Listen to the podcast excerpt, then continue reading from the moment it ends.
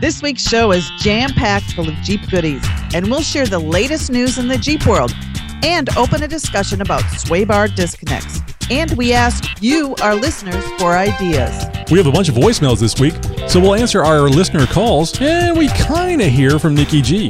Yeah, we sure did. There's a lot of tech covered in this week's show. We go in depth over sway bar disconnects and how they affect your articulation. We have another Axle installment from Extreme Nate. There's all that and a lot more coming up on episode 265 of the Jeep Talk Show. You're listening to a 4x4, 4x4 Radio Network podcast. Are you ready? It's the Jeep Talk Show. With Tammy on Wrangler. Tony and Josh on Cherokee. So sit back, strap in, and brace yourself. First week in Jeep. Well, it's all in the details. An altered product strategy giving Jeep new truck based luxury SUVs and an Alfa Romeo based Grand Cherokee in 2019 could make it easier for Fiat Chrysler dealers to win business from rival General Motors. And here's how. Fiat Chrysler CEO Sergio Marchionne last week confirmed the new strategy for the Jeep Wagoneer and Grand Wagoneer, which calls for those vehicles to be built, check this out, body on frame, using what is to believed to be the current Ram 1500 DS platform. As our new president would put it, this is Hooge. I, I can't do it. Huge, do it. huge. Hooge.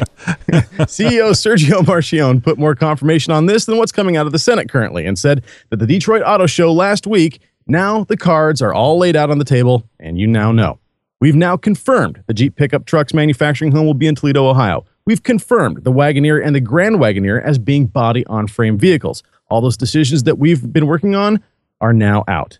We're just in execution mode, he said with a grin.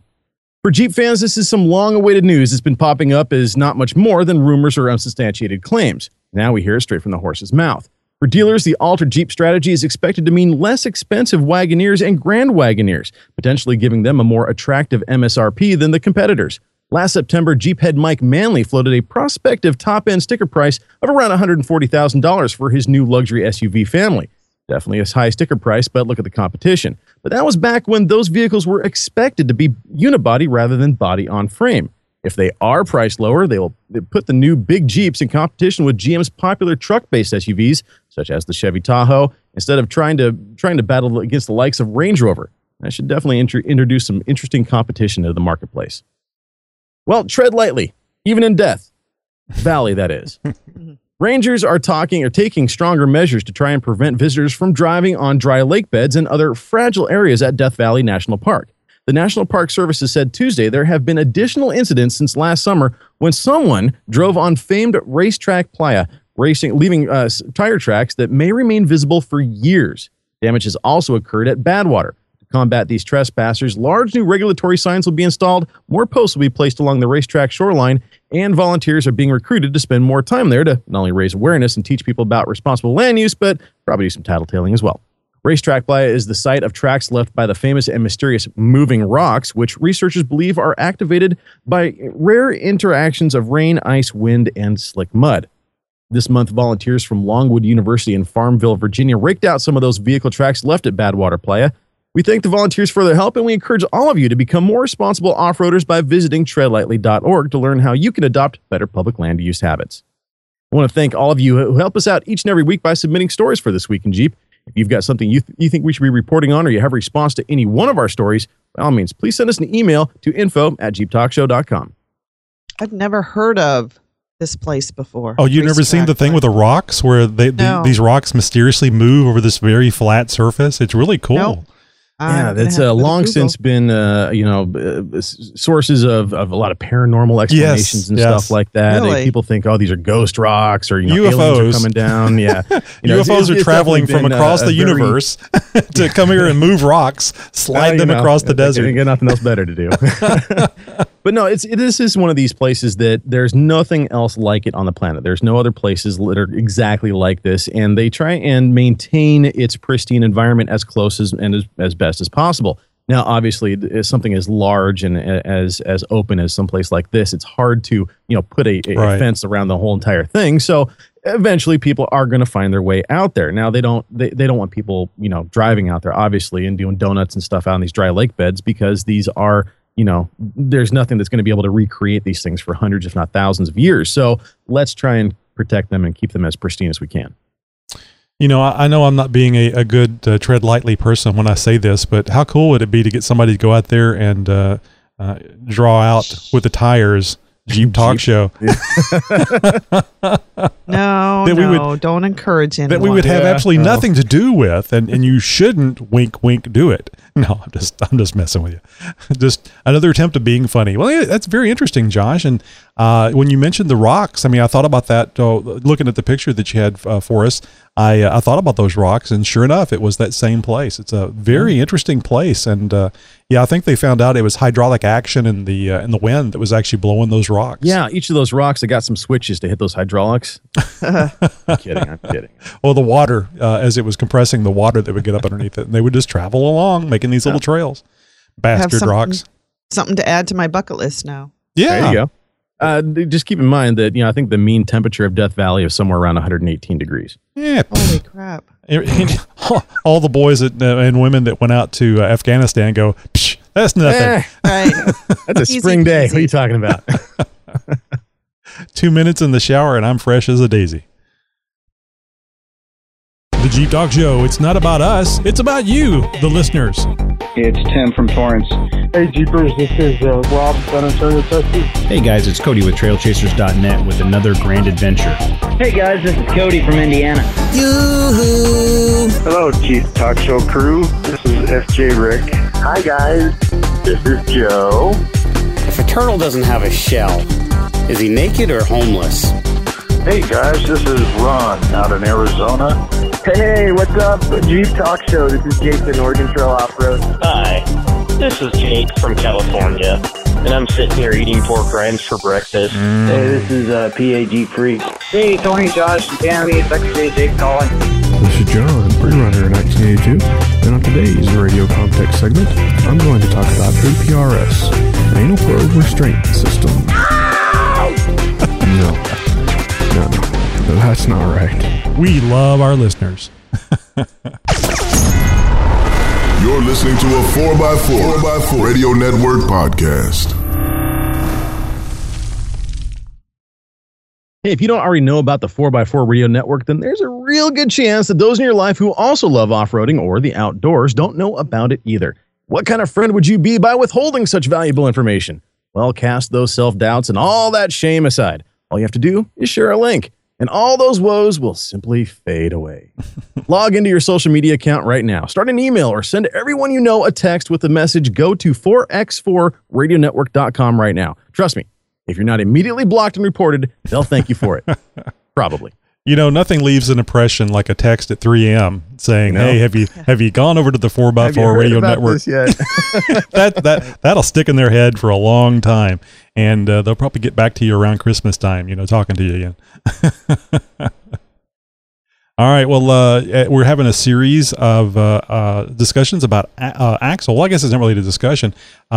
Uh, Nate from Wrangler Extreme, YJ Nate, Extreme Nate, is uh, going through our Axle series. In uh, the last two episodes, we've gone through uh, the glossary, kind of the definitions of what uh, the terms that he's going to be using about axles. So this is going to be our first uh, actual discussion about an axle. And, well, let's see which axle that it is he's going to talk about.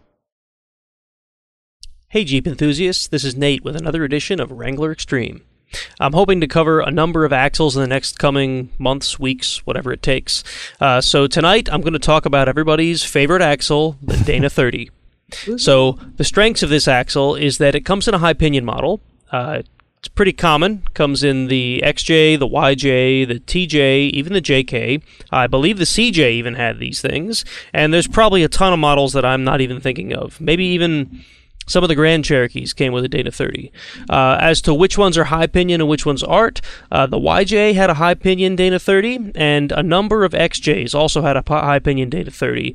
Uh, Tony and Josh can probably elaborate as to which XJs came with the high pinion model. The problem with the YJ high pinion model is that it had this weird vacuum disconnect on the passenger side, which a lot of YJ owners decided to eliminate by either replacing it with a TJ or an XJ shaft on that side, or by simply uh, putting in a cable actuated um, disconnect or even just moving the, the shift fork in the disconnect to one side and just jamming it there with a nut. Uh, all of these solutions, minus the one where you've replaced the shaft with a solid shaft, are weaker than a solid shaft. Uh, the axle weighs, from what I'm reading, about 200 pounds, though I've never weighed one. Um, support, it's a pretty common axle. You can find these in a junkyard just about anywhere in the country, and they're just about a dime a dozen, depending on what uh, what configuration you find it in and how old it is. Uh, from what I'm reading, it comes in spline counts of either 27 or 29, depending on how old the axle is and what wow. it was originally put in. Um, as I mentioned, it came in the CJ, the YJ, the TJ, the XJ, the JK, and who knows what else. Um, is it worth upgrading this axle? Some will say absolutely, and some will tell you that it's just turd polishing. uh, what it comes down to is the housing is not essentially uh, a very strong housing. If you're going to upgrade this axle, you're going to have to invest some money into strengthening the housing, and by the time you're done, you're going to dump several hundred up to maybe a grand or more into making this axle really off-road capable. Uh, you can run about a 35 inch tire on this thing, depending on your driving style and the weight of your tires and, and whatnot. Um, also, you can replace the shafts with some chromolyes. That would probably make it a little little better. But again, that housing just isn't a very strong housing. There's reports of people bending housings, cracking housings. Uh, it just seems like at its core, this axle just isn't really all that strong. All right, so there you have it. There's the the Dana 30 in a nutshell. So give me some feedback. Let me know what you think. Let me know what I got wrong.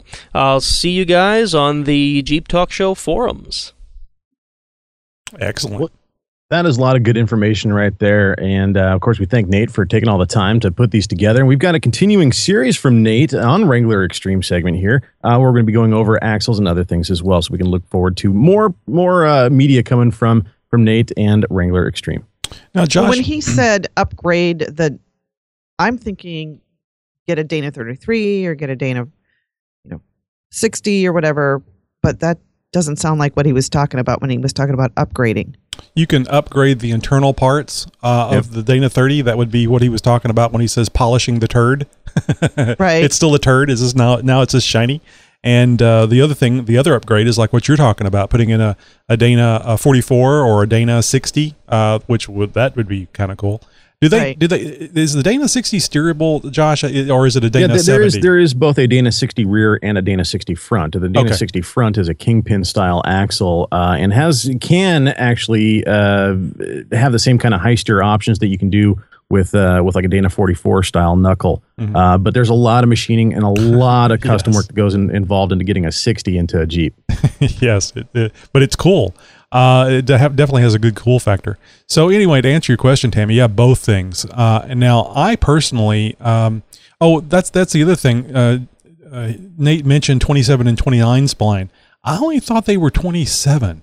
I'm pretty sure they only came in 27 spline. Um, now, I mean, prior to 1984, I mean, I'm not sure right. maybe some of the old old versions were were more than that, but I mean, you're it's going to be rare that you're going to even be able to find some of those. The more common 80s, 90s, and early 2000 versions of the Dana 30 that are going to be oh so popular and that you're going to see on the road and on the trails more often than not um, are the 27 spline. Now, the Chrysler 8 and a quarter that is more common in Jeep uh, Cherokees came in a 27 and 29 right. spline uh, version. But uh, so I mean, that might have been just some cross information there. Yeah, or it could be correct, and we're learning something new. indeed, indeed.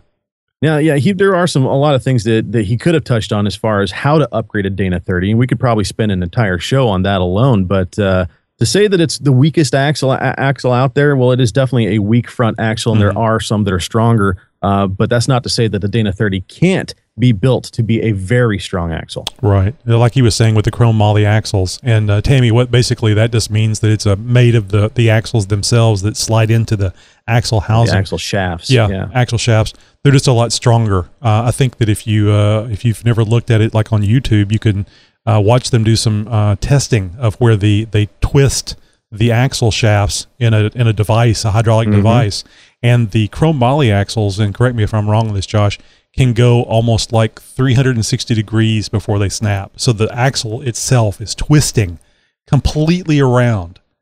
And yeah, and if you ever look at at a broken axle shaft and you take a look at those splines, I, I guarantee almost any axle shaft that you find that's broken will you'll find some some twisted mm-hmm. splines on on the end of that thing. So uh, yeah, that's that's that's exactly how they break, and that's how they test them. Yeah, a lot of torque there, and uh, uh, always a lot of fun when you break one too. It's like a a, a shot going off. and that that's where he was going with the with the tire size when he was talking about you know running yeah. a 33 or 35 max. That's where that that rotational torsional force comes in. Uh, you know, putting all that all that torque on onto that axle shaft radially. And when something binds up and you've got a very big thing on one end and a very small thing on the other, you're creating a lot of torque on the one end, and all that's holding between you and a broken axle is the spline count and the quality of the metal that's that, that's being made out of. Mm-hmm. And and there's a lot of people out there uh, with uh, 35s on a Dana 30, and they wheel the hell out of it. Indeed. Uh, so it, it's just it's really all about luck and and uh, what you do with the skinny pedal. All right. Well, uh, that's that's a great uh, intro into the Axle series. We're going to be looking forward to uh, a new Axle series each week. I think we've got seven or eight of them. I have to go back and look. So, uh, you nice. guys, you guys, buckle up and uh, get your your pencil and your notepad out so you can uh, take some notes from YJ Nate or Extreme Nate. Uh, it's a little time to do something that we all enjoy every week, and let's get over to Tammy. Shut up and listen. Shut up. So shut up. You don't shut Man, up. Shut up, Shane. Hey, shut up and listen. It's time for Wrangler talk. It's time for G Mama. So last week on the show, I shared some new upcoming topics for Wrangler Talk. And I'm looking for some listener participation on these topics. And I ask y'all to call in to our message line to share your thoughts and suggestions. That's what makes this Jeep community so awesome. There's just no one right way to do things. So, fellow Wrangler owner and Jeep Talk Show listener Rick had several suggestions for me of the topics he thought would make for great discussion. Tonight, I picked life after your lift. He asked what needs to be changed on the front end to make it more robust for off roading and in what order. Well, Rick, one of the first things I noticed as a first time ever off roader during my first time ever off roading instructional class at Rausch Creek about two years ago in my then 2013 Sahara with no aftermarket modifications. My articulation, or should I say lack of articulation. At one point on the trail, I swear I was going to tip right over. There's even video on my YouTube channel where you can see my passenger side tire rise to what looks like about four to six feet in the air. And watching that video and that scary feeling I had, that was the moment in time where I knew I wanted sway bar disconnects. Now, I did it the expensive way, and some call it cheating. I traded my Sahara for the Rubicon so I could have that little button to push. And at the time, it would have been pretty simple and inexpensive to install sway bar disconnects. The brand at the time I was looking at was Rough Country for about 60 bucks. Now, sway bar disconnects are vital in reaching the type of articulation you want on the trails. I feel this is a must for off roading. You don't even need to wait for a lift to make this change. Definitely one of the first changes you should make after your lift if you don't have them. And Tony and Josh, correct me if I'm wrong, but the Wranglers have only the front disconnects, but the Cherokees, if I remember correctly from past shows, have front and rear. Correct? No, the uh, the the Cherokees have leaf springs in the back, so oh. there's no. But what were we? We were talking about something. Uh, I had, I think I had posed the question about uh, the rear disconnects on the the Wranglers because there's a. Uh, I know that they have um, Um, gosh, I'm I'm pulling a blank. Well, they they make. I mean, uh, JCR makes sway bar disconnects front and rear for Yeah, yeah. for just about every Jeep out there. So I mean, and the and the Cherokee did come with um with sway bar with a sway bar in the rear, even though it is a leaf sprung vehicle. Um, and a lot of people say that you know if you're ever going to tow anything with a Jeep Cherokee, to leave that on. But you know, yada yada. It's a whole other t- conversation right there. Um, but uh, as far as you know, automatic disconnects, you know, that's something that's uh, JK only. Yeah. Okay. Well, anyway, during my research, I came across this on a Jeep forum from a fellow Jeeper about the rear anti sway bar. And he said, leave the rear anti sway bar connected whether you're on or off road. If you haven't noticed, front anti sway bar connect, quick disconnects are common as fleas on an old dog. But that's not the case for the rear anti sway bar. JKS used to make rear sway bar disconnects, but they were a product without need, so not many were sold. I don't even think they are sold any longer, but that's because the TJ's coil spring suspension. There's no benefit to disconnecting the rear anti sway bar. As a matter of fact, there are drawbacks to disconnecting the rear anti sway bar. The rear anti sway bar can actually help prevent a flop or a rollover on extremely off camber or steep terrain.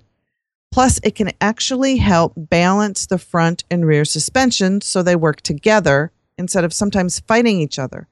Also, disconnecting the rear anti sway bar doesn't increase its usable articulation. That is because you lose much of the down force on the tire on the ground when the anti sway bar is not there to help push the tire down onto the ground to help maintain contact with the ground for better traction. Hmm. So, definitely, if you are modding your Jeep by lifting it for off roading and are looking for articulation, sway bar disconnects should be one of the first mods before or after your lift. Now, the second one for the front end, in my experience, should be the steering stabilizer relocation bracket.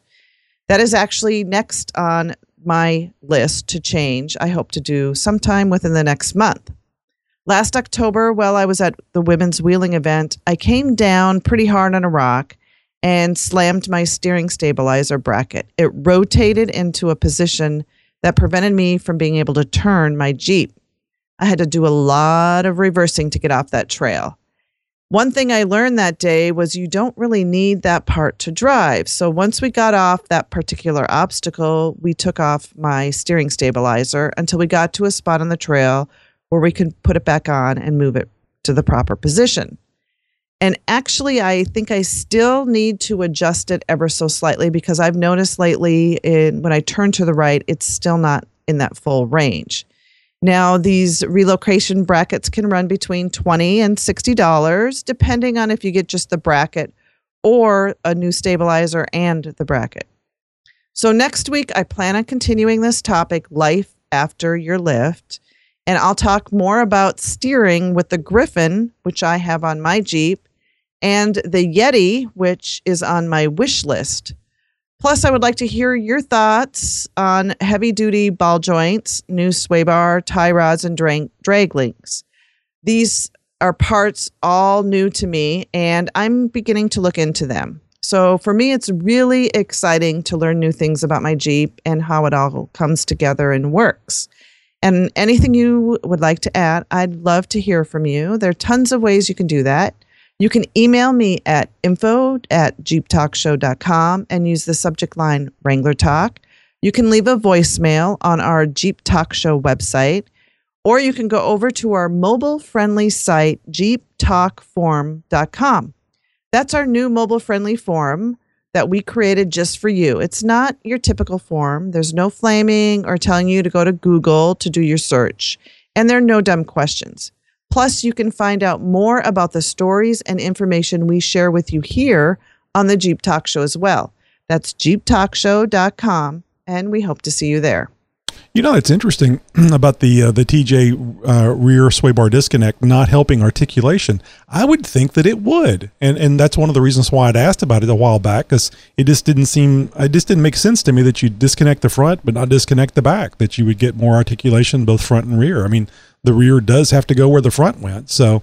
Uh, but now I read, and that was just from one person on one forum, but I read a couple people on many different places about the whole flipping and flopping rollover Mhm. thing. Well, it certainly seems to be true because you don't see a lot of, at least I haven't seen a lot of rear uh, sway bar disconnects for uh, TJs or JKs. Uh, I, I, honestly, I haven't done a lot of research since the wife's not going off road Right. in the TJ, but still. Well, you know what I've seen more than anything else on the trail on the back of the TJs, other than stock uh, sway bar links, is the uh, the Currie Anti Rock.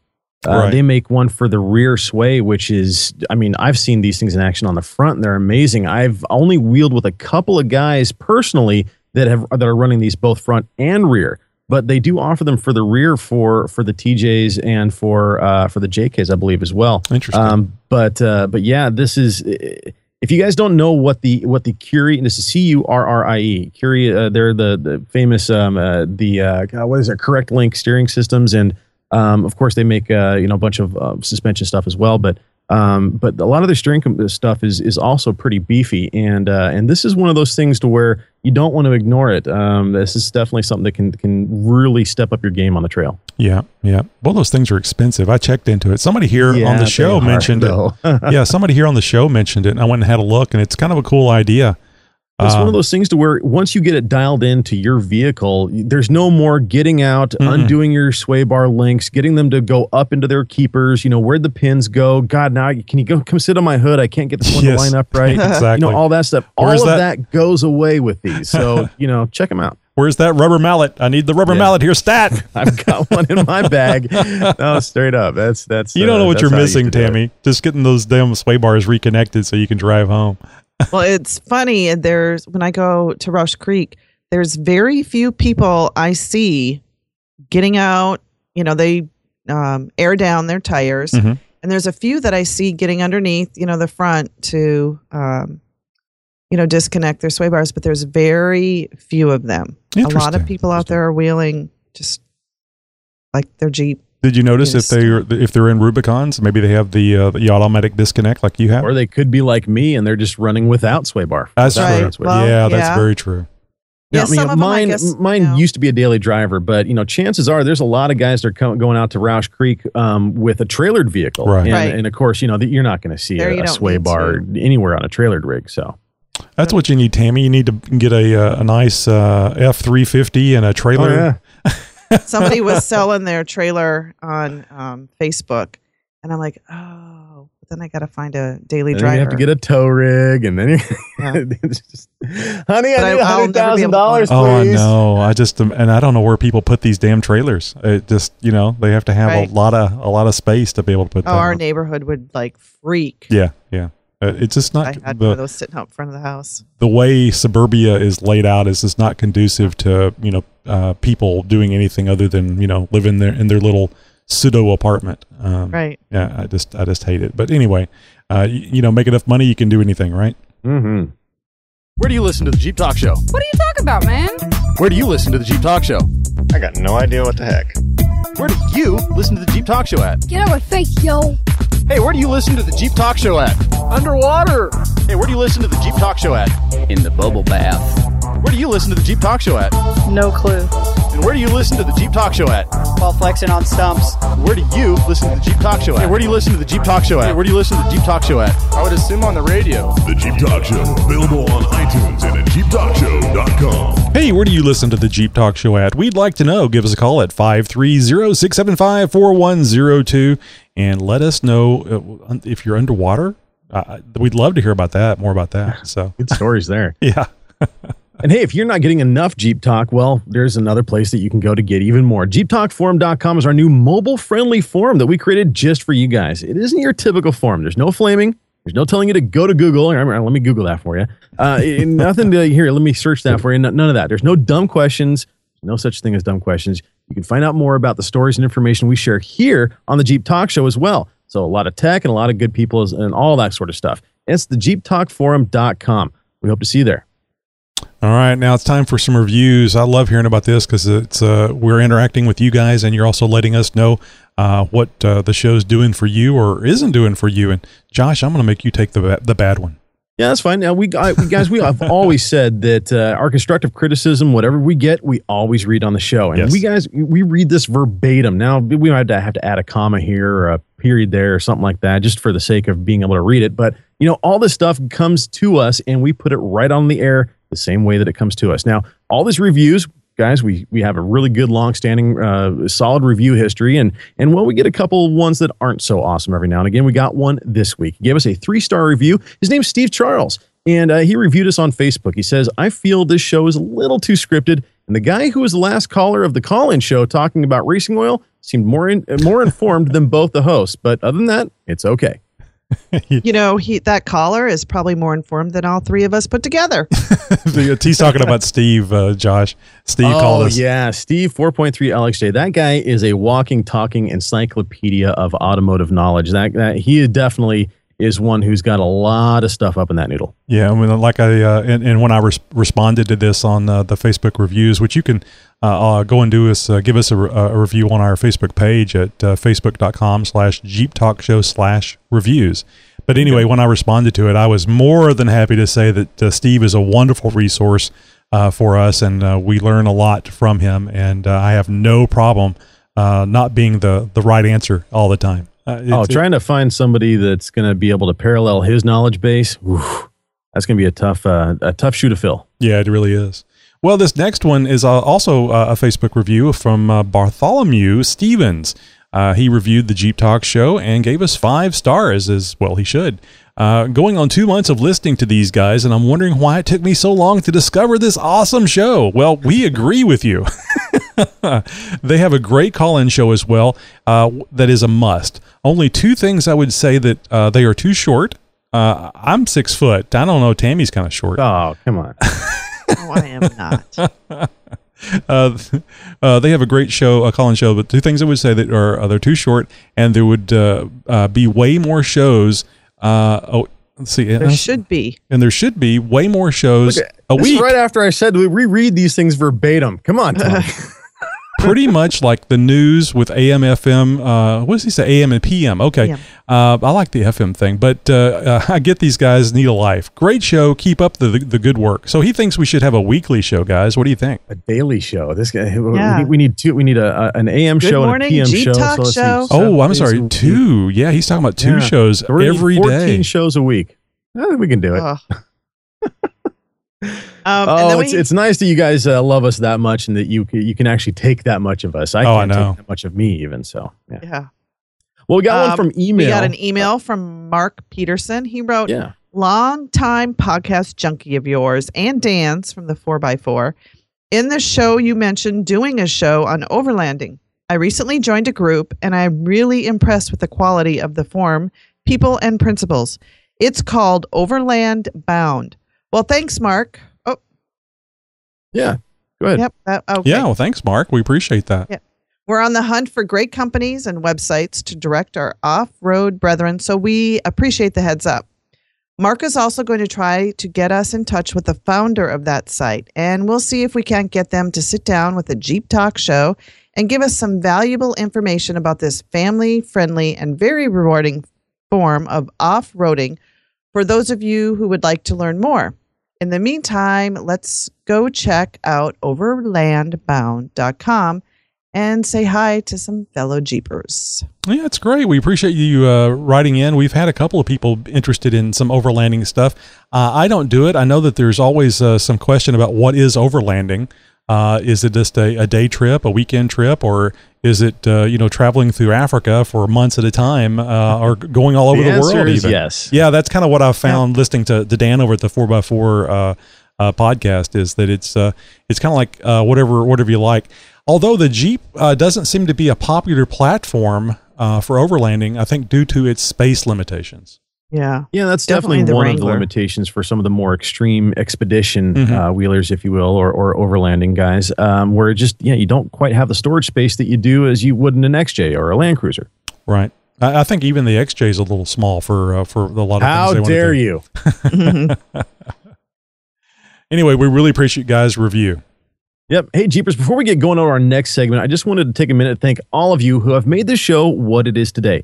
Plain and simply couldn't do the show without you. Okay, I mean, we, we probably could, but who wants to hear an hour or more of Tony and I sharing fart jokes? Look, the, the Jeep Talk Show has been podcasting since 2010. And over the last seven years, the show has gone through several changes. And we're on constantly doing things to improve and expand the show. We have a ton of stuff planned for this year. So, to help keep making the show the number one most Jeep related podcast on the web and consistently in the top 20% of all podcasts on the planet. So, a big thanks and an extra special Jeep Wave goes out to each and every one of our subscribers. Thanks, guys. Yeah, thank you. Are you tired of all that noise from those other shows? Girl, I think you ought to keep that rig at the mall. Now you can relax to the pleasing tones of the Jeep Talk Show every week. Unless you got Dana 60s and 40s. Get the highest audio quality possible with each download. Now, you know, you can use them with them with them super swamp And if you're tired of all that other stuff, uh, and a thing with the deck, big old tires and a lighter. Then subscribe to the highest quality podcast on the web, The Jeep Talk Show. Available on iTunes, YouTube, Stitcher Radio, and more. You guys you need to give me a beer. Yeah, I could use a beer right now. hey guys, this is normally where we'd kind of cruise into tech talk uh, with Jeep Talk, but this week we're going to go ahead and skip that. I want to go ahead and just make a call to action here for you guys. If you have a tech question that you would like answered here on the show, it doesn't matter. We always kind of have that mantra there's no such thing as a stupid question. So if you want to know how to do an oil change, well, by all means, ask us that question. And if I get that question, I will answer it on the air. So if you have a tech question that's Jeep related or well, any question that's off-road related for that matter, by all means, drop us a line to info at jeeptalkshow.com. Just put in the subject line tech talk and uh, it'll get to the right place. yeah, we love love hearing from you guys. And be sure to call our voicemail at 530-675-4102 because we love hearing from all of you. What you do is you jump over to our website at jeeptalkshow.com and leave us a message. You click on the little leave voicemail button on the right-hand side of the screen. I like it. I like clicking buttons on screens. Mm-hmm. Hey, this is Tony. And I'm Tammy. And this is Josh. And you've reached our 24-7 voicemail line. You guys know what to do, so at the beep, leave your message. Hey guys, it's Goose. I just got finished listening to Tuesday's show. And I heard Tammy say that this week on Thursday's show, y'all are going to be talking about what to do after you put on your lift. And I'm not trying to be a smart aleck. I'm just saying this because I've messed up and I've done this. Um, after you install your lift, drive it a little ways, and go back and check everything and make sure everything's tight. Because I've messed up and had things come apart because they vibrated apart and I didn't recheck tightness or short things to spec. Alright, well, I'm being safe out there and um, I guess the fun stuff after you lift, I say go flex it out and see how big of tires you can squeeze underneath there. Alright guys, I'll let y'all later, bye. Can you tell uh, Goose is driving along with his uh, uh, speaker windows down. speakerphone Yeah. or a Bluetooth headset or something? he's uh, he's trying to be listening safe. to us in, on his commute to work, possibly. Well, I think Now, he. Goose- yeah, go ahead. I was going to say, Goose raises a very good point. It's something that, that we haven't really touched on all that often. And, and it's one of those kind of safety aspects of, of doing vehicle modifications. It's extremely important because once you tighten that nut, that's not the end of the deal. And, you know, you, you still have a little bit of homework to do. I mean, you're saying, I mean, you look into any lift kit installation instructions, I don't care who the manufacturer is, they're going to tell you after 500 miles, go back through and retighten, retorque to spec every single last one of those bolts. Now, I, I kind of do this about every oil change. Now, on the Jeep, that, you know, that's only a couple times a year because it's not a daily driver anymore. Mm-hmm. But anytime I go out for a full weekend worth of wheeling, I give the vehicle a good physical visual and visual once over. Get underneath there with a socket set, get underneath there with a flashlight. You know, you got to clean some things up, you know, take a look around. But yeah, I mean, I've heard stories. I even work with a guy who took his vehicle in to have some steering work done at a very reputable chain store that is a nation national chain, and he got about a mile and a half from his house on the freeway when the steering came undone. Oh. And God. let me just tell you that it's a, I swear, a- an absolute miracle act of God that He's with us here today. Because at freeway speeds, and all of a sudden your steering linkage comes disconnected from the knuckles. Yeah, it is lucky that he didn't get speed wobbles and that thing ended up flipping on him, or worse, taking out uh, his vehicle himself or other people. And, and it's just one of those things to where if you're not paying attention, all it takes is one nut Mhm. and it can ruin your day and possibly somebody else's. Yep, yep. Um, you know, it's it's just amazing. I, I can imagine the the feeling of driving down the highway and wow, it feels like I'm hydroplaning here. Wait a minute, I shouldn't be able to do this. turn the steering wheel for Yeah. infinity. he he's, he had said that that his initial reaction was going to be to plant the brakes, but as soon as he lifted his foot off the floorboard and was moving it over towards the brake, he thought that if I do that, I'm going to go diving to one side or the other, and I'm not going to be able to correct it. So Right. he just he Just- basically just left, got his foot off the gas. He did drift into the median, got those the the concrete center divider things. He Oh. you know rubbed up on one of those a little bit, got some you know good uh, you know tire rash and stuff like that, but. uh uh, he was able to get a tow truck out there and and, and get himself uh, off the freeway and back into the shop where he had Scary. ended up. Yeah, he ended up getting taken care of. Let's just put it that way. I was going to say, I, I hope uh, there was people uh, had Well, a he had stern threat- talking he to or fired. he had threatened a lawsuit. He has. This is a kind of guy who you know does the prepaid legal stuff and and all that. So, I mean, he was not going to let this go. No, without, and, uh, and some he shouldn't retribution. because somebody's going to get killed if, if you don't stand Yeah, up very and likely say so. Yeah, I mean, he- exactly, and that's he- that. That was his. That was his argument. He's like, look, I could have killed somebody.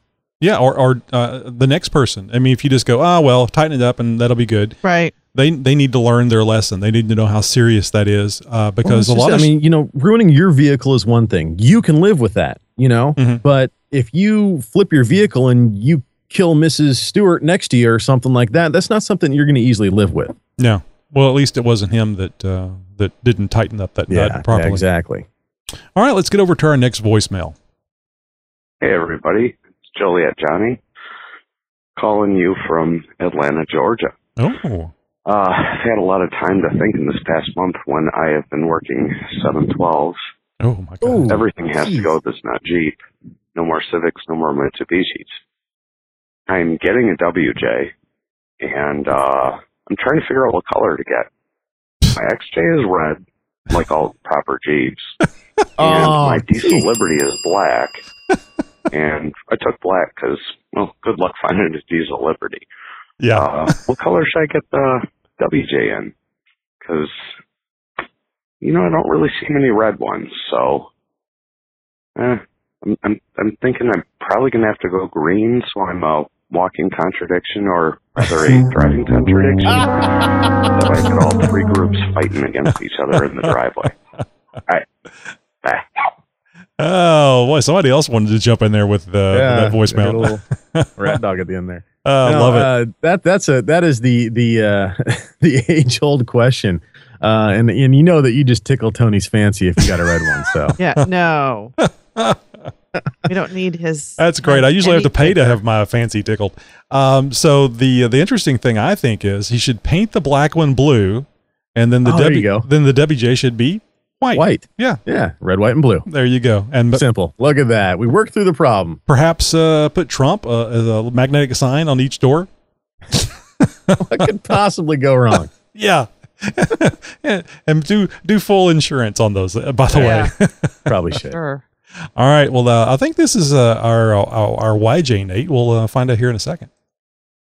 Hey guys, it's Nate. Uh, It today is. I'm actually calling in with a question instead of a correction or comment or whatever. Um, the one piece of the automotive puzzle that I don't have a lot of deep insight into is, uh, well, motors and engines.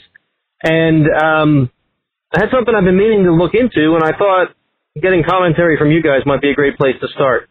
So this past summer, uh, we had a, a friend of ours out wheeling uh, at the same place we had Tammy up at AOAA, and uh, he's in a Grand Cherokee, a, a newer one, a WK, I think, uh, with the five seven liter V8.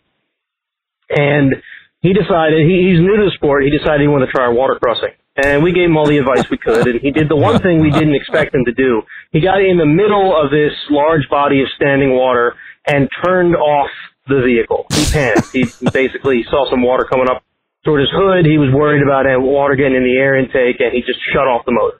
Oh, Which, I mean, sure, maybe that was not a bad idea, but what it did do is water got into his exhaust system. It just Oh, leaked yeah. its way all the way up. Yeah. I don't know how far up, but uh, We we pulled him out with a winch because we were worried about trying to start the thing while he was in the water. And then when he got out, we were trying to basically dry things out and make sure he didn't get water in the intake because obviously that's a bad thing. The intake looked dry. It didn't look like there was any water standing in his airbox. It didn't look like um, there was water in the you know the various tubes and whatnot that go into the intake. Um, there was a slight bit of dampness, and that's about it. Uh, but eventually, while he was trying to start it, water was coming out of the tailpipe because it was still in in his muffler and whatnot. And he, it appears that either he cracked a bearing or threw a rod or something in the, the rearmost cylinder of his motor, which, you know, obviously unfortunate ending, ending to a day. Uh, my question was, would the back pressure of the, of the water in his exhaust possibly have caused that? Or is it really that he probably did take water in through the air intake? I don't think he's pulled the motor apart yet to find out what happened. Uh, he's basically going to get a crate engine and replace it. I don't think he's gotten there yet. Wow. So anyway, that's uh, that's my question. Just looking for commentary. See what you guys think. Thanks. Well, I know what I think, Josh. What do you think? Well, so I, I I don't know exactly where the water line was. He said it was, you know, he thought he saw water coming over the hood. I mean, that that's going to be the lowest mo- most point. I mean, that's the common denominator. Mm-hmm. As soon as he turned off that engine, you know, it's basically like laying a straw down on a, in a bowl of water. I mean, the water is just going to go rushing into any open orifice. And you think about all the all the things that are in the exhaust system, all the bends and everything else, and the, and the chambers. I mean, that the the mufflers alone have multiple chambers in them, which would all fill up with water, and then it keeps going. Now you got the catalytic converters; those are going to fill up with water. Um, you've got O2 sensors in there, which now are shorted out. Um, you- there's just a number of things that are just, I mean, once you shut off and you, you get all that water into a place that it absolutely shouldn't be, yeah, it's going to cause a lot of problems. And like he was saying, that could potentially cause a lot of back pressure too. Now, ordinarily, this is a system that doesn't have a whole lot of pressure behind it. Certainly doesn't have gallons of water that it is trying to push out through various orifices. Um, you know, and basically only has one way out uh, to try and push all that water pressure through everything else to finally breathe the way that it should. I imagine just you know plugging up that catalytic converter with you know something solid and now trying to run the Jeep. Yeah, that's going to cause some problems. Um, whether or not he actually did damage to the number six cylinder, I don't know. I would say maybe, if anything, he might have blown his head gasket with a with an over uh, over pressurization of the of the combustion chamber. I that's that's a tough one. He's definitely going to have to start pulling some plugs. I would even say with a bore scope, getting down in there and uh, and taking checking things out. Definitely doing a compression check and that's going to let you know where that number six cylinder is in relation to the other five or the the other seven, um, or whatever, eight rather. Um, but nonetheless, yeah, th- this is one thing that it's going to take a lot of work, a lot of troubleshooting to figure out Yeah, exactly all the things that Just went wrong. replace it with a crate engine and then look at he's it. He's on the right track. If he's if he's looking at a crate engine, I'd say yeah, you know. And at that point, now you have a, a spare engine that you can start tearing into, and might even be able to recoup your money with a little bit of uh, you know parting it out or whatever. Now, I will say I don't know the answer to this, but I'm just going to ask a couple of questions here, Josh. Shoot. Have you ever had somebody, st- and this is, uh, you know, if it's too too uh, private a question, just let me know. Have you ever had anybody stick a banana in your tailpipe? I've done some sticking of bananas in tailpipes. Did, Uh, did, the- did that cause their? Did it cause a? Uh, I mean, that's the ultimate back pressure, and that wouldn't cause an engine to have a bearing fail or a rod to bend or. Uh, Well, I don't it, it just won't run. ex- I don't know too many exhaust systems that are completely airtight, and Right. and so you're gonna even if you plugged up the tailpipe, there's gonna be some minute bits of of pressure that can escape. Now, Mhm. obviously, there's gonna be a certain point of where the pressure builds up inside the exhaust system, and the engine's just gonna start running really bad. Right. And and it's just it, it- it's one of these things where that that pressure is going to have to go somewhere, and that's probably going to end up going back through the valves. And and now you're gonna you're gonna have some valve train issues as well. I mean, once you get a, a certain amount of pressure built up, Yeah. it's got to go somewhere. I don't think that they, I think he had a hydrolock situation. If if he has a cylinder that's that's got a problem, I think that it actually got some water in there. And and, Could, and I yeah. want to. It doesn't take a lot because No, I mean, you- 'cause, yeah, you're water does not compressing compress. air and gas. You're not compressing a liquid. Uh, I mean, that's not. It's not designed to compress a liquid. That's a hydraulics, and something's going to give. So I would say that anytime that you fear that you have water in the intake and maybe have gotten into the engine, you remove all the spark plugs, and then you turn the engine over. Uh, and in this situation, it sounds like it would have been a great idea to get the the vehicle on an incline and let any uh, as much water as possible flow Yeah, backwards. I get that that tailpipe down Yeah. on, the, on the low side of things, and Yeah. the engine up on the high side, and and and yeah, start pulling plugs and and uh, intake and and all that stuff, and trying to get as much airflow through that as possible, and and uh, yeah, and start turning over the engine, start pumping air through it and and out of it, and water out of it, and all that other stuff. So And you- yeah, you might anytime be if you if you ever get your intake below the water line, it's a good idea to shut off the engine immediately because Mhm. once you do hydrolock it, that's when things break. If you can Yes. stop the engine's motion before you get to the point of where you're sucking water into the combustion chamber, then that's that's when you shut the engine off and you save your engine. I mean, unless you're, I, I'm sorry. I always thought when you're in the water, you just keep going. You just don't turn the engine off.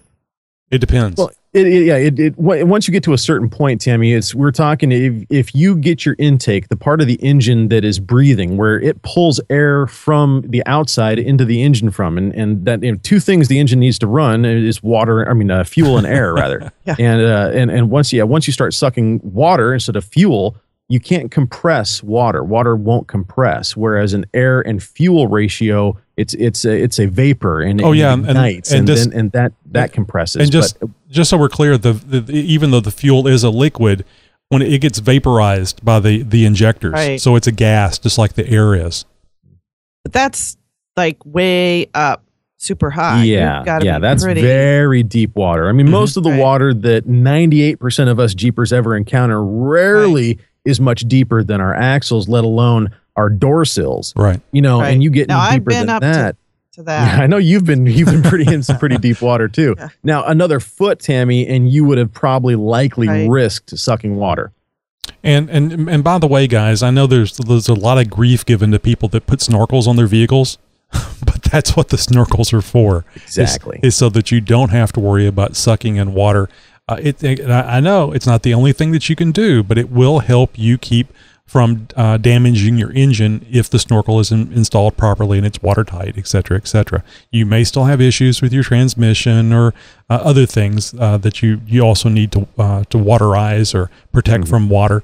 But uh, the the snorkel will help you keep from getting water uh, inside the engine and causing a hydrolock.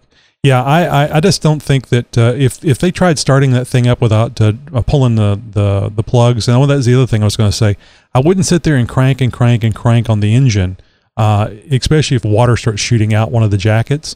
You need to get some uh, some oil in there or something so that it's not metal scraping against metal.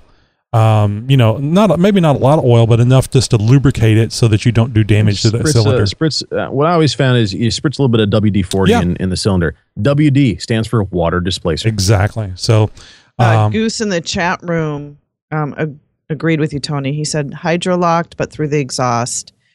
If the water was as high as it was, it could have easily went through the manifolds. They Yeah. should have winched him up an incline and started pulling the plugs. Okay, well, I, I that would be the first time uh, that I've ever heard of a hydrolock from uh, the entry being through the exhaust, but I guess it's possible.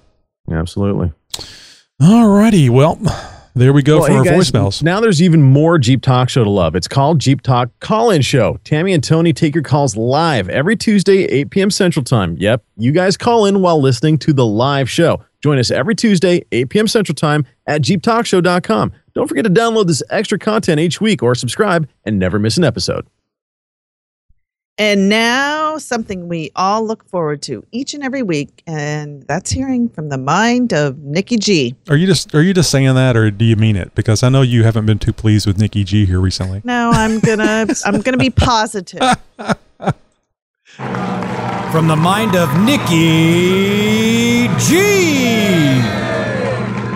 Hey, this is Nick G. Um, I just caught the show and uh, heard Tammy talk about her geocaching type trip that she wants to go on.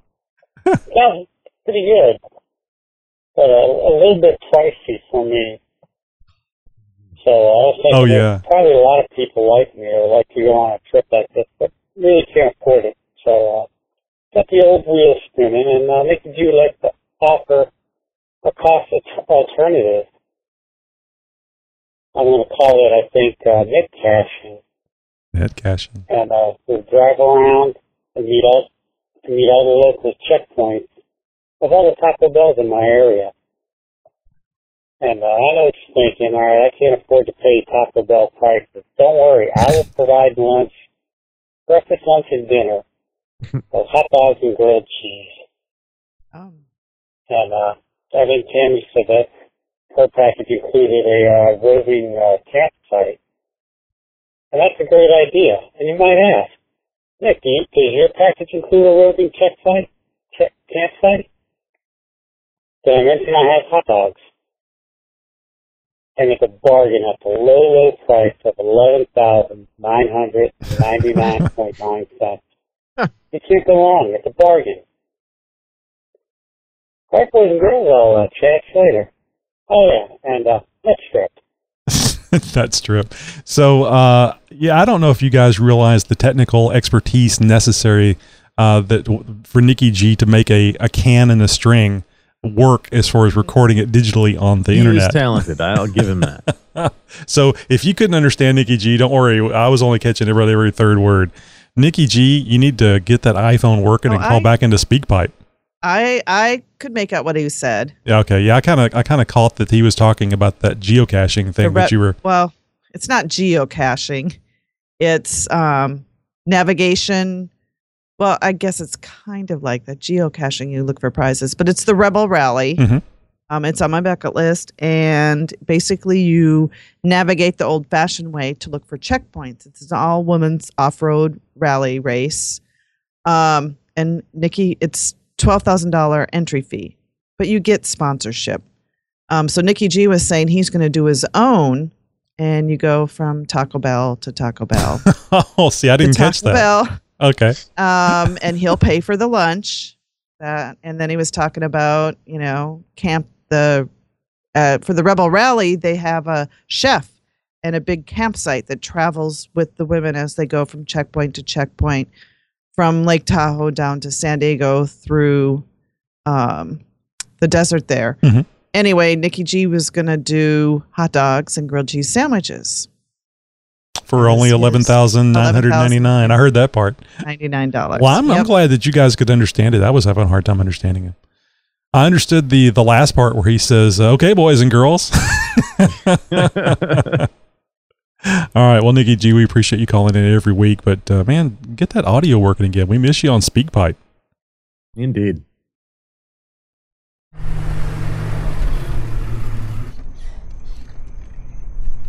Well, it's a good thing we got a campfire going. It is cold out here. Yes. Brr.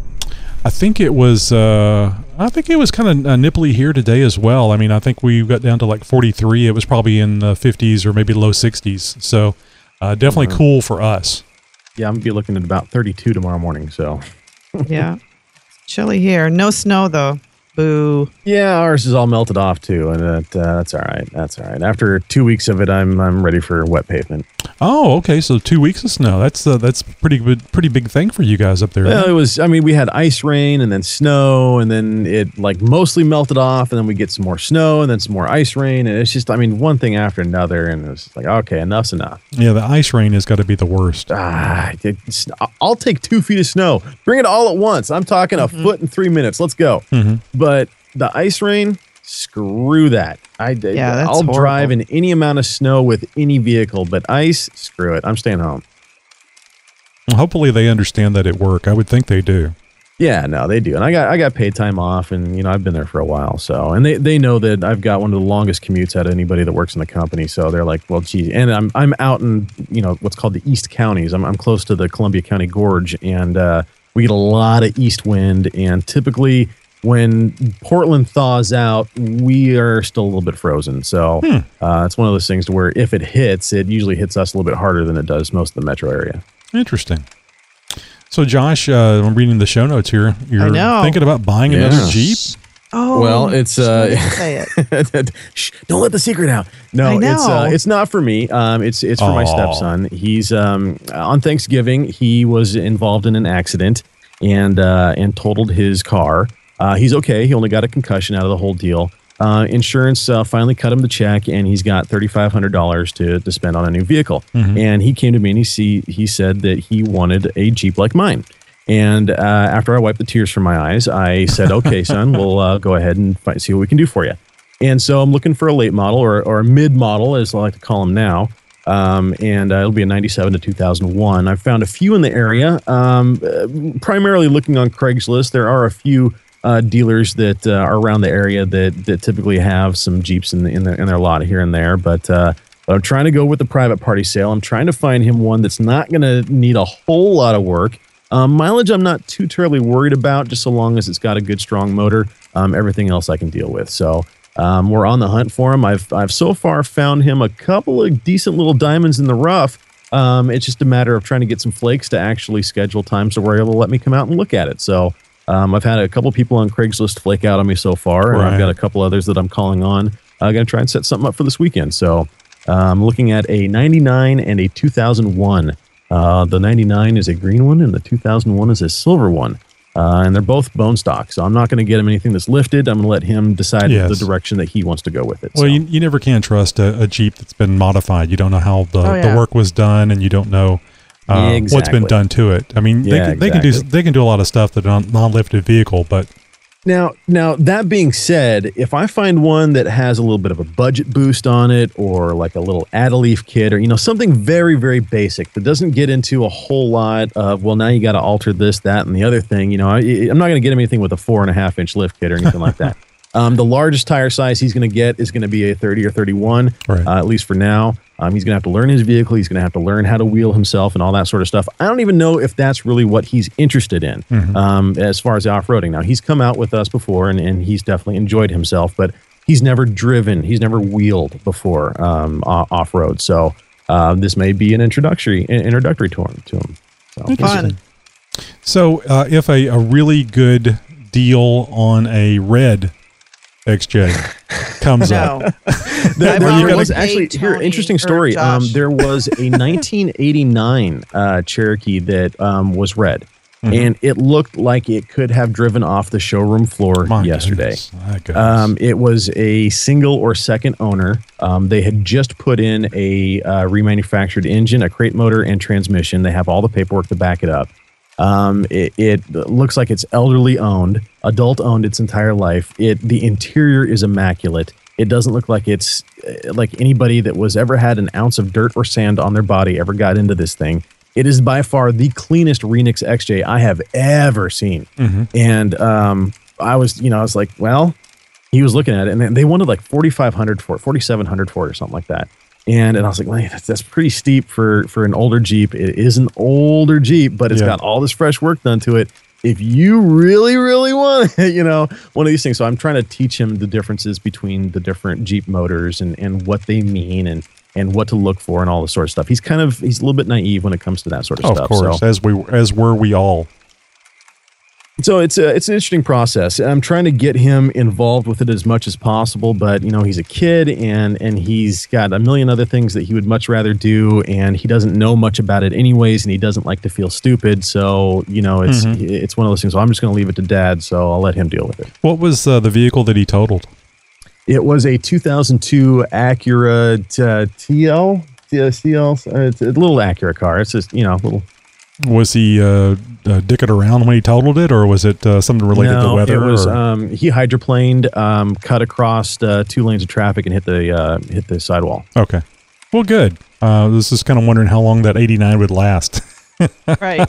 Yeah, no, and, and that's another thing is is I want to get him something to where one I'm going to be able to find readily available Yes. parts for it easily. Yeah. and and two, I want to be able to work on it on the side of the road if I have to. Mhm. You know, so it's going to be one of these vehicles to where if he gets in a pinch, I'm going to be able to help him out no matter what. Yeah.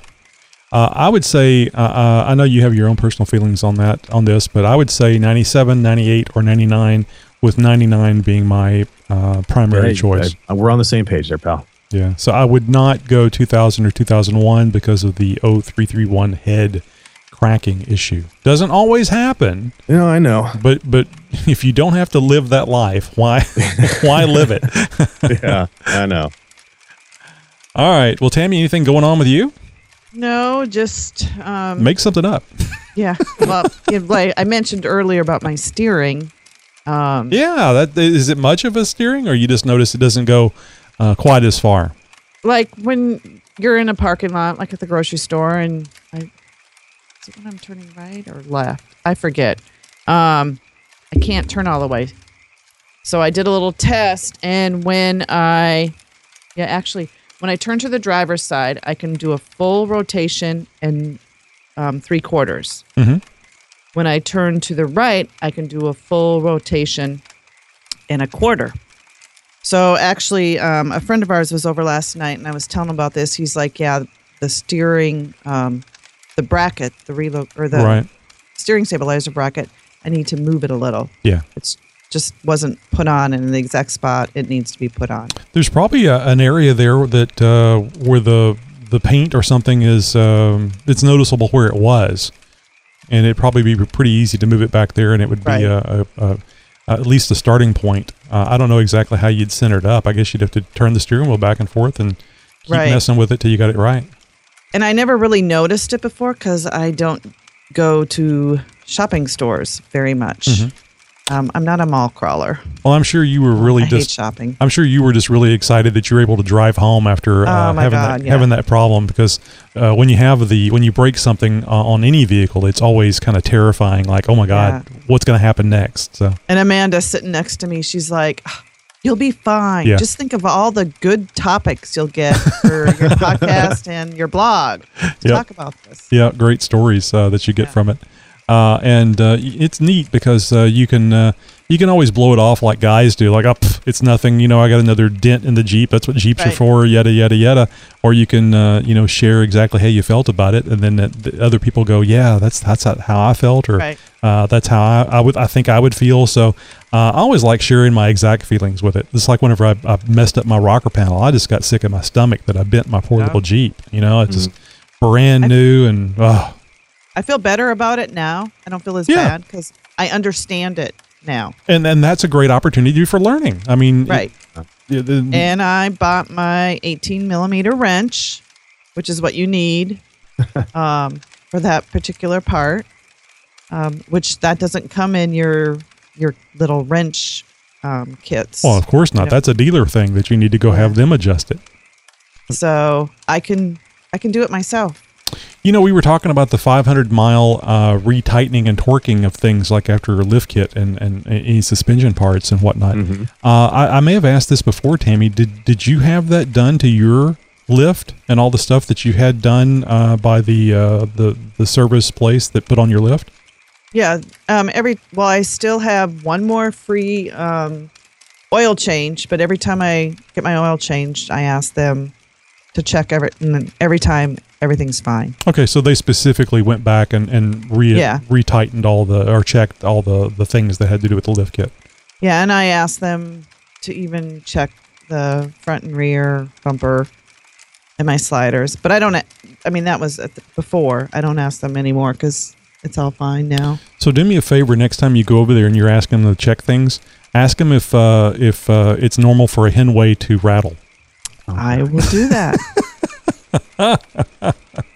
So it's it's good to share that joke with everybody that you Mhm. can. you should have that queued up so you could play it. I, I need a chicken noise. All right, well let's get over to some wheeling wear with uh, Josh. So Josh, do we have any wheeling wear this week?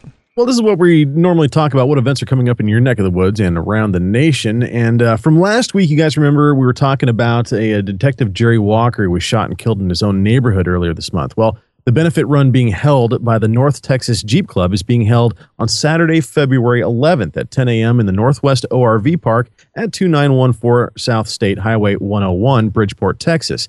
If you guys are interested in donating prizes for this, because they are holding a raffle, and this raffle is going to be sponsored by a lot of local and national vendors, and of course, uh, a lot of people coming out of the woodwork to help out for this.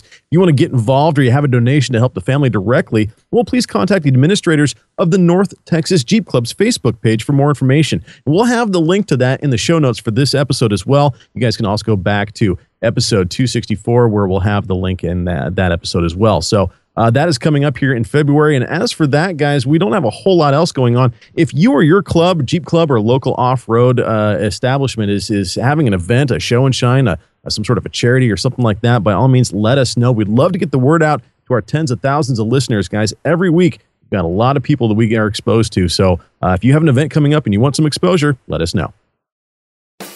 Hey, if you're watching us on YouTube, we want you to know that the Jeep Talk Show is also available in audio only format. Great to listen to while commuting or while working on your Jeep. Subscribe via iTunes, TuneIn, Google Play, or iHeartRadio and never miss an episode. Hey, speaking of us subscribing, you can now subscribe with your cash, your moolah, your hard earned money. Yes, you can contribute directly to the show via PayPal. Just go to JeepTalkShow.com and look for the orange button that says subscribe. You can select uh, $12 a year, all the way up to, I think, $48 a year. Your account would be charged annually. Uh, cancel at any time, even if you don't subscribe. We appreciate you taking time to listen to our show. And did you know it can take up to four days for your favorite podcast episode to show up on Apple iTunes? It's true. iTunes is a great free service. We appreciate Apple for all their hard work. We want our listeners to get the Jeep Talk Show as quickly as possible. That's why we are recommending that all of you iTunes users subscribe to our podcast. No multi day delay. You'll get the newest episode much quicker. Open up iTunes, search for Jeep Talk Show, and hit subscribe. Never miss a great, funny, informative podcast again. And hey, the number one way to make sure you don't ever miss a, subs- a, a, show from Jeep Talk Show is subscribing to our YouTube channel. Just head over to youtube.com slash Jeep Talk Show. Guys, it's how we bring the show to you each and every week. Every Tuesday and Thursday, we're broadcasting shows live, guys. So youtube.com slash Jeep Talk Show and make sure you get that subscription button pressed. Hey, join the Jeep Talk Show team. We're looking for volunteers to manage our vast social media presence on the web. Uh, you can be part of the Jeep Talk Show social media voice. Send an email to info at jeeptalkshow.com to find out more. Hey guys, if you if you're uh, your fellow off-roaders have a club or any kind of a Jeep uh, establishment of some kind or another, well, we want to go ahead and make sure you guys can get a shout out. If you have an event or something coming up, send us that information info at jeeptalkshow.com. That's it for this week, guys. Wherever you're willing, if you pack it in, make sure you pack it out. Let's leave our outdoor recreation spots in as good, if not better condition than they were when we arrived. And remember to always tread lightly, stay on designated trails, and don't wheel where you're not supposed to. Let's learn more about the Tread Lightly principles and how you can keep our public lands and trails open for off-road use. Head over to www.treadlightly.org. Hey, folks, and don't forget you can follow my Jeep journey on my blog, and that's at www.jeepmama.com. And you can find me over at thevoiceofjosh.com. We'll see you guys next week. And uh, don't forget about Tuesday. Come visit us on the Jeep Talk call in show. See you later.